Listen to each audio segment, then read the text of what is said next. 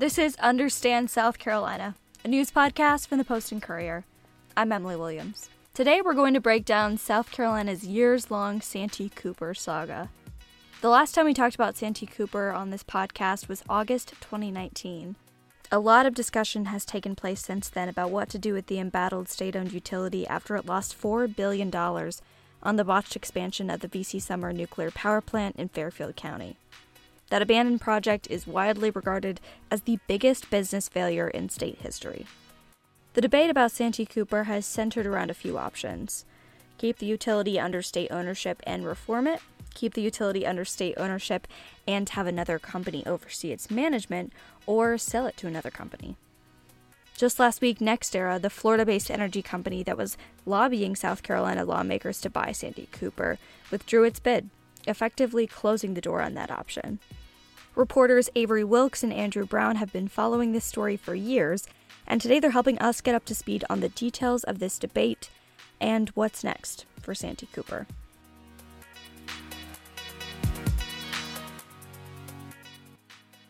I'm Avery Wilkes. I'm an investigative reporter at the Post and Courier, and I have covered this VC Summer Santee Cooper debacle basically since the, the day that Santee Cooper pulled out of the, the plant on July 31st, 2017. My name is Andrew Brown. I previously covered utilities for the Post and Courier and had a hand in covering the VC summer controversy, which resulted in the waste of over $9 billion. Santee Cooper is a public utility, meaning it isn't owned by investors on Wall Street like many of essentially many of the utilities across the country. Santee Cooper is a relic of the New Deal era that emerged in the 1930s and 1940s when the country was first being electrified and rural parts of America were first being electrified. And then, in 1932, a first light for South Carolina's rural people appeared. Franklin Delano Roosevelt, governor of New York, was running for president. At the Chicago Convention, Roosevelt's people met with members of the South Carolina delegation who presented the idea of a canal linking the Santee and Cooper rivers and an electric generating station that would supply power to areas of the South Carolina low country. It was created by the state of South Carolina. The utility quickly helped to build Lake Marion and Lake Moultrie, which is in the center of the state. They uh, developed the, the hydroelectric dams there they helped to create power and transport power all over South Carolina, and they still do. They are one of the main power producers for the electric co ops throughout South Carolina, which serve the most rural parts of the state. And they've been doing that since, again, the 1930s. They're, they're at this point 87 years old, the utility. But for the past four years, their future has largely been up in the air. This whole debate came out of the collapse of the VC Summer nuclear project in 2017. So, first, let's just recap. What was that project and what went wrong? The VC Summer project was a first of its kind nuclear build in South Carolina. Santee Cooper, a state owned utility, and South Carolina Electric and Gas, which is an investor owned utility, joined together in 2008 and decided to build two nuclear reactors to help power their customers in South Carolina. They ended up spending nine years on that project, got to a point in 2017 in which their their main contractor on the project went bankrupt, and the utilities decided to then cancel the project. They moved forward. It was a huge, colossal mistake and one that quickly caught the attention of lawmakers and regulators and even criminal investigators. And what resulted was Santee Cooper owed $4 billion for that project and sought to charge its customers for that failed project. Its partner on the project, SCE&G, had its own problems with regulators in South Carolina, but Santee Cooper really kind of was at the mercy of the state legislature, who was furious about what happened and the money that was being charged to ratepayers in South Carolina. And so, for the past four years, Santee Cooper and its leadership have essentially been fighting for their life. In terms of Santee Cooper's involvement in that and Santee Cooper's leadership, what was their culpability and their responsibility in terms of that project falling apart? Santee Cooper was essentially a 45% owner of those two nuclear reactors, meaning every dollar they took care of 45 cents of that. Again, they spent over $9 billion, close to $10 billion before the thing was canceled. So while they, they may not have played as big of a role as SCE and G in managing that project, their customers definitely footed a huge part of the bill. I, I know that a ton of money was uh, obviously sunk into the nuclear project, but why exactly did they have to abandon it? You know, why did they d- determine at one point that they had to walk away from it and, instead of actually finishing? That was Santee Cooper's decision. Ultimately, they were the first ones to call off the project. Even if they could have finished the reactors, the amount of money that customers would have had to pay for the final outcome of those plants being completed would have been even more absurd than what they're being they're paying for the failed reactors now. And we were also learning at the time that the projected demand for electricity was going to be nowhere near what they were estimating at the time that they thought that this plant was going to be a good idea, you know, a decade before. You know, there have been advancements in solar energy and battery storage. And also, uh, I think at the time that the Trump administration had come into power and there wasn't going to be as much of an emphasis on clean energy, as much of an emphasis on moving away from coal as there had been under the Obama administration. So nuclear wasn't as much of a necessity because nuclear, if you can build it, it's it's clean. But the problem is it's really expensive to build. So there were a lot of other outside factors in addition to the mismanagement of the plant, which was significant that that led to this as well. So we're at this point where the project has has fallen apart and state lawmakers are then left with a decision about kind of what to do with Santee Cooper. They have to do something. What were their main options? They kind of had three options. One, which was pitched heavily by Governor Henry McMaster, would be to sell Santee Cooper. We have a rogue agency. We have a bureaucracy that is operating on its own, contrary to instruction, contrary to law, and contrary to instructions given by me to the to the board of directors and the staff as well. This must end. This is not in the best interest of the people of South Carolina. It's not in the best interest of the ratepayers, and it is a, an egregious situation which I call for a stop to right now at this moment. There's several steps that the General Assembly must take. First, the first step is that the Santee Cooper and its, regis- its, its lobbyists and its representatives must obey the law and not be involved in trying to stop the sale or promote the sale or in any way participate in that question concerning Santee Cooper, except to answer the questions given to them by the legislators or other government officials. Their job is not to go out and lobby against the sale of Santee Cooper, which seems to me to be the only way to protect the ratepayers and the people of South Carolina. There's a four, over a $4 billion bonded indebtedness that is out there now. There's no way for Santee Cooper to economize its way out of that. The, the thinking there was pretty simple. Santee Cooper had about $4 billion in debt, and its ratepayers uh, were going to have to pay that debt. This was not a, a private investor owned utility where investors put their money into a company expecting to get something back out and made a bad investment and it could be argued that maybe the investors should eat that the cost of that debt instead of ratepayers. Santee cooper the only source of revenue it has is you know it's it's it's ratepayers.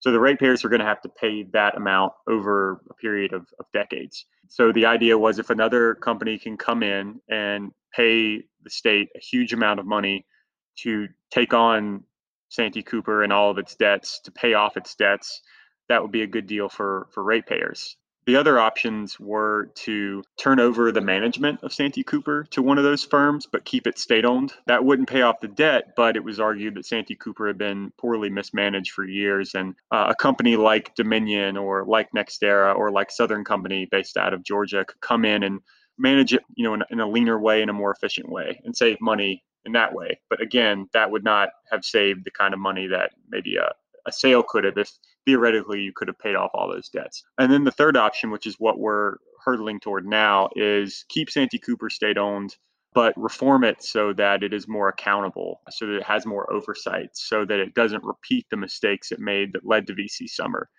some of the things that lawmakers discovered when they started to look into the VC Summer debacle was essentially how powerless the board was, how disengaged the board was, how little experience the board had in utility matters. A lot of these people were basically politically appointees who had donated to the governor or were, were well liked, but they weren't necessarily former nuclear engineers who knew anything about building a power plant. Also, Santee Cooper only answers to that board. It doesn't answer to utility watchdogs like the Public Service Commission or the Office of Regulatory Staff. So the thinking was, and the thinking is today, that if you can keep Santee Cooper state owned, but make it run better, make it more accountable, that's kind of the best of, of both worlds. Because one of the great limitations of selling Santee Cooper is that a for-profit company is always going to to cost more in the long run than a not-for-profit utility. And and studies have have backed that up. Santee Cooper is tax exempt, but it but it would cost one of these for-profit companies a lot more money to to just operate Santee Cooper because of their, you know, the fact that they're taxed, the fact that they have costs when they borrow money, they, they can't bond out things. They wanted to keep Santee Cooper, you know, keep that that nonprofit status, that tax exempt status, but still run it more efficiently and more accountability. We've mentioned the impacts on on ratepayers.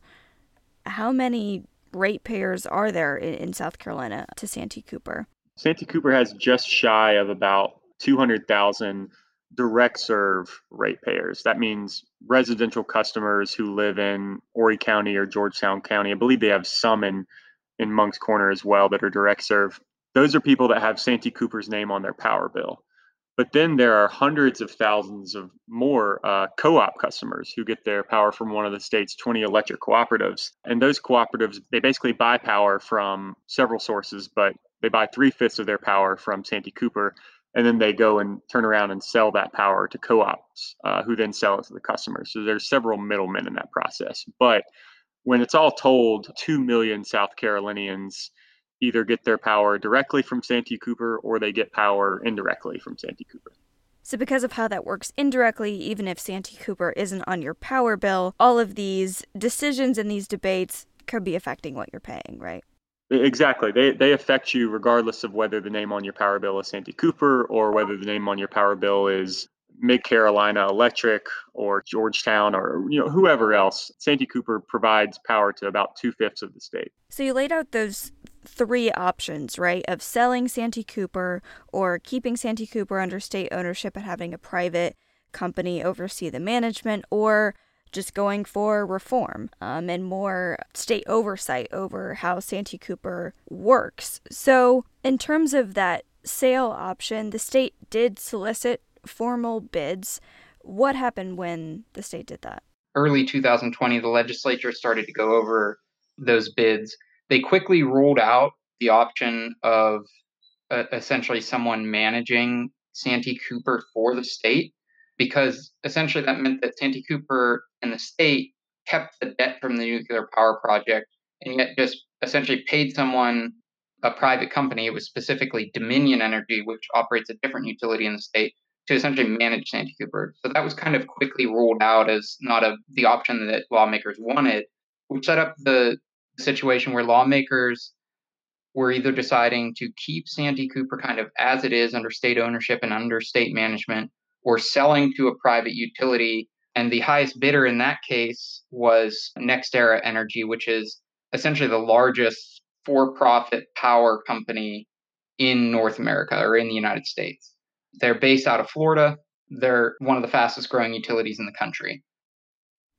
Why was NextEra interested? So we're talking about all this debt that Santee Cooper has. Why did they think that that was a good idea for them as a private business. NextEra was interested because owning a utility in America is basically a license to print money. NextEra has been on a kind of a warpath of trying to acquire utilities and greatly expand in Hawaii, elsewhere in Florida, in Jacksonville, in Texas, and now in South Carolina, because we have you know t- utilities in many states are regulated monopolies you have a service territory and everybody in that territory has no choice but to get their electricity from you. They can't go shopping at a different electric provider if they think your rates are too high. So, if you can take over utility service territory in perpetuity within reason, and as much as regulators will let you get away with it, you can charge forever for that. So, uh, even in the business world, investing in utilities is seen as a very reliable, risk-free investment. It, it's in their best interest to do that. It's a it's a really good business decision, even if they're spending a ton of money on the front end. And we we saw them do that, taking out ads in South Carolina, spending more than two hundred thousand uh, dollars in lobbying at the state house, throwing a ton of money around because once you get to take over that service territory, it's very lucrative moving forward.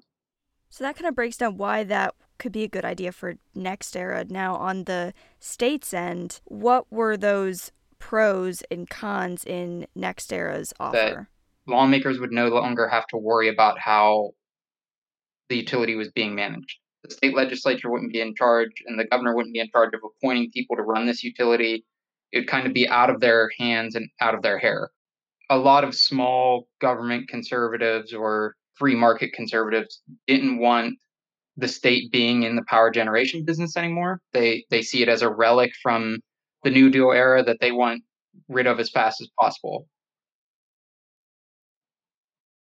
Another great thing about that offer was it was going to come in and settle the ratepayer lawsuit against Santee Cooper, which was very much an existential threat to Santee Cooper. Ratepayers had sued. They said that they didn't believe they needed to pay for VC Summer since that power plant wasn't finished. And basically, if a judge agreed, you know, Santee Cooper would not be able to charge ratepayers for this power plant. They'd have all this debt and no way to pay it. And they would essentially go bankrupt and, and cease to exist. So, NextEra, when they submitted their offer, they had already negotiated with the trial lawyers who were bringing that case against Santee Cooper. And they already had an agreement in place that if they were allowed to purchase Santee Cooper, that lawsuit would go away. So that was a that was another big draw for that offer. So then, what were the cons? Was there anything about this deal that wasn't going to work in South Carolina's favor? Everything about NextEra's offer, whenever it was first kind of made public, looked to be above board. But with anything as complicated as the sale of a, a, a public utility that's worth billions of dollars, the fine print was rather important.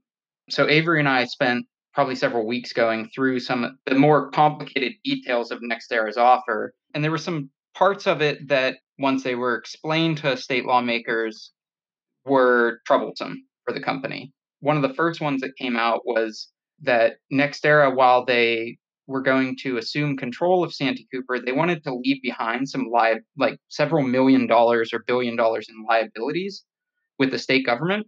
They also wanted to leave the legal liability from several major lawsuits that were still facing Santee Cooper at the time with the state government, so that if they lost those lawsuits in court, it would be up to taxpayers to pay the bill instead of the newly privatized Santee Cooper.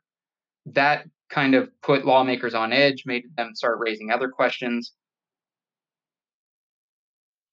Well, another thing they wanted was basically the, the freedom to begin building their own power generation. And they wanted pre approval to do that, which would be, I think, like more than $2 billion worth of projects without having to go through the Public Service Commission, uh, utility regulators, which struck a lot of people as being very similar to the Baseload Review Act, which was the law that enabled the VC summer debacle in the first place. So once we reported that, I think someone called it the, the Baseload Review Act 2.0 or the, the BLRA light, and that was basically a non starter. One thing lawmakers have learned throughout this debacle is that they don't have the expertise to be deciding energy policy at a, at a kind of a granular level. They, they really don't have the expertise to be deciding which power production project should go forward, that that should be you know delegated to people like the, the Public Service Commission. So they didn't want any part of that. And then the other thing that really swung the deal in Santee Cooper's favor was they settled the lawsuit with ratepayers.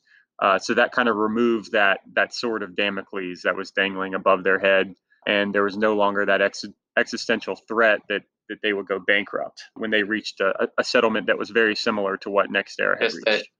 COVID happened. And so as soon as we got done reporting on what NextEra's deal included, the legislature was essentially forced to stop convening. And so it, it took a whole another year before lawmakers got back considering it.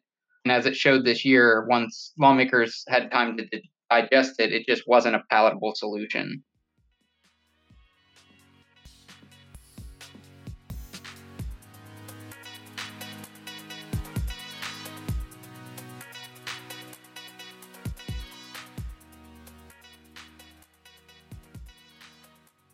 So we're at this point where, like you said, that NextEra deal has been picked apart. Legislators have a better understanding of exactly what that would mean.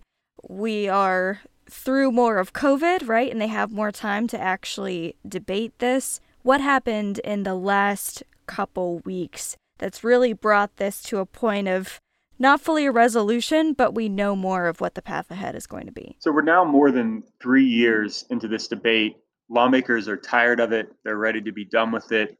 They've realized that the, the votes aren't there to sell Santee Cooper, that there's too much opposition, especially in the Senate, that would block any effort to sell. And as the tea leaves have become more and more apparent, everyone has mostly got on board with regardless, we need to reform Santee Cooper. We need to, to put into place those structural changes to make it more accountable to make sure VC summer doesn't happen again. The House passed a reform package earlier this year, but that package wanted to keep alive the possibility of a sale. It wanted to set up a committee that if if somebody, if NextEra or Duke Energy or Dominion or some major utility company wanted to put in a huge $20 billion offer for Santee Cooper, they could. They could just send it to that committee, and that committee would stay as a standing committee for a period of years just to receive offers and evaluate them and say, maybe this is good or maybe we reject this outright. So they passed that. The Senate kind of molded over for several months, didn't really take much action on it. Then last month, April 22nd, the Senate took it up that week and, and passed their own version of those reforms, but theirs did not include any option any talk of a possible sale. Again, that's because so many of Santee Cooper's most powerful defenders are in the Senate. After that, NextEra, which I has, again has been waiting in the wings for years, basically realized politically there's no path forward for them. There's no way they were going to be able to come in and, and buy Santee Cooper. They just wouldn't be able to get the votes. So they pulled out. They actually withdrew their offer, which had been the highest bid, and they asked for their $25 million deposit back from the state. And They got that money back and they basically got rid of all their lobbying campaign and all of their their efforts to try to build goodwill in South Carolina and they they pulled out and they told lawmakers they were gone. The House on Tuesday, May the 4th, passed its own reform package, just minor tweaks for the most part, but they still wanted to include the possibility of a sale.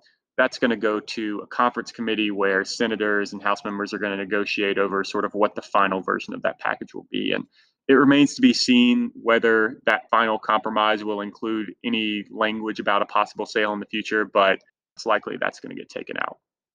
In terms of those reforms, so we've talked about these different options of what the state could have done with Santee Cooper. We're clearly going down that path of reform. What does that actually look like? You know, what is going to change about how Santee Cooper functions in a way that addresses the concerns that lawmakers have. One of the important things lawmakers think is replacing the board, uh, basically getting rid of any member of that 12 member board that had anything to do with VC Summer and removing them and replacing them on staggered terms over the next few years.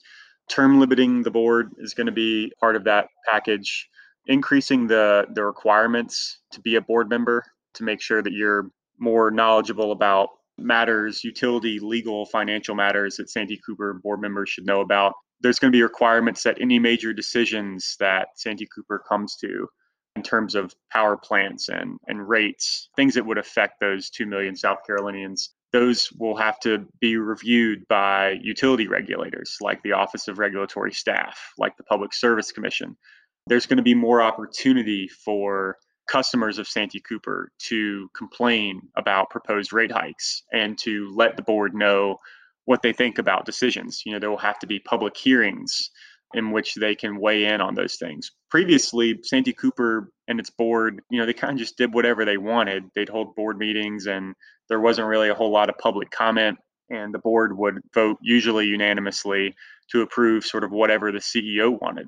So this this system of reforms makes them operate more like a investor-owned utility in respect to customers having a right to protest, customers having a right to complain, and there being some level of oversight from the state to try to kind of audit those those rate hikes and make sure that they're absolutely necessary. So even lawmakers on the side of reform, are there any concerns that they still have about Santee Cooper and about going down this path of, of keeping it under state ownership?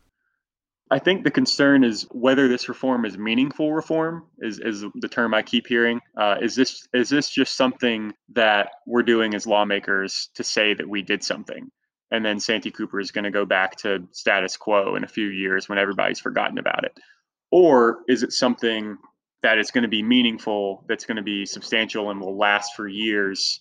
Uh, sometimes they're referred to as guardrails. That there there are guardrails in place to make sure that this agency doesn't go rogue and uh, start repeating a lot of the same mistakes that it made before. And that that's really the the major concern I'm seeing is what form should those guardrails take, and how do you make sure that this that this reform is actually reform.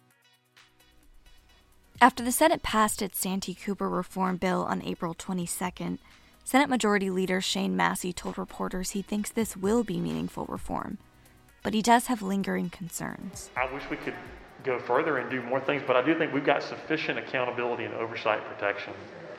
Uh, now, having said that, I still think Santee Cooper's a dumpster fire. Uh, I'm still very concerned about the culture at Santee Cooper, and I think it could fall apart at any time.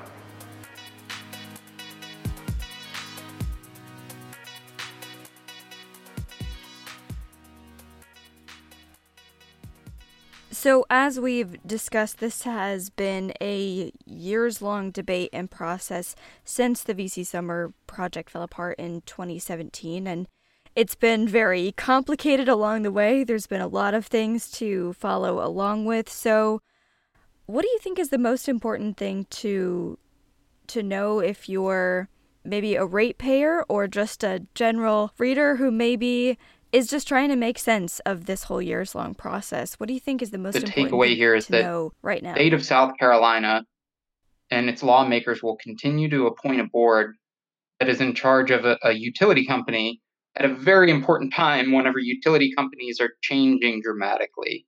In the next couple decades, utility companies in this country are going to have to deal with potentially carbon emission taxes, a complete overhaul of where electricity is being generated, a bunch of new regulations. And I think people should just realize that the state of South Carolina and Santee Cooper are going to play a big role in that.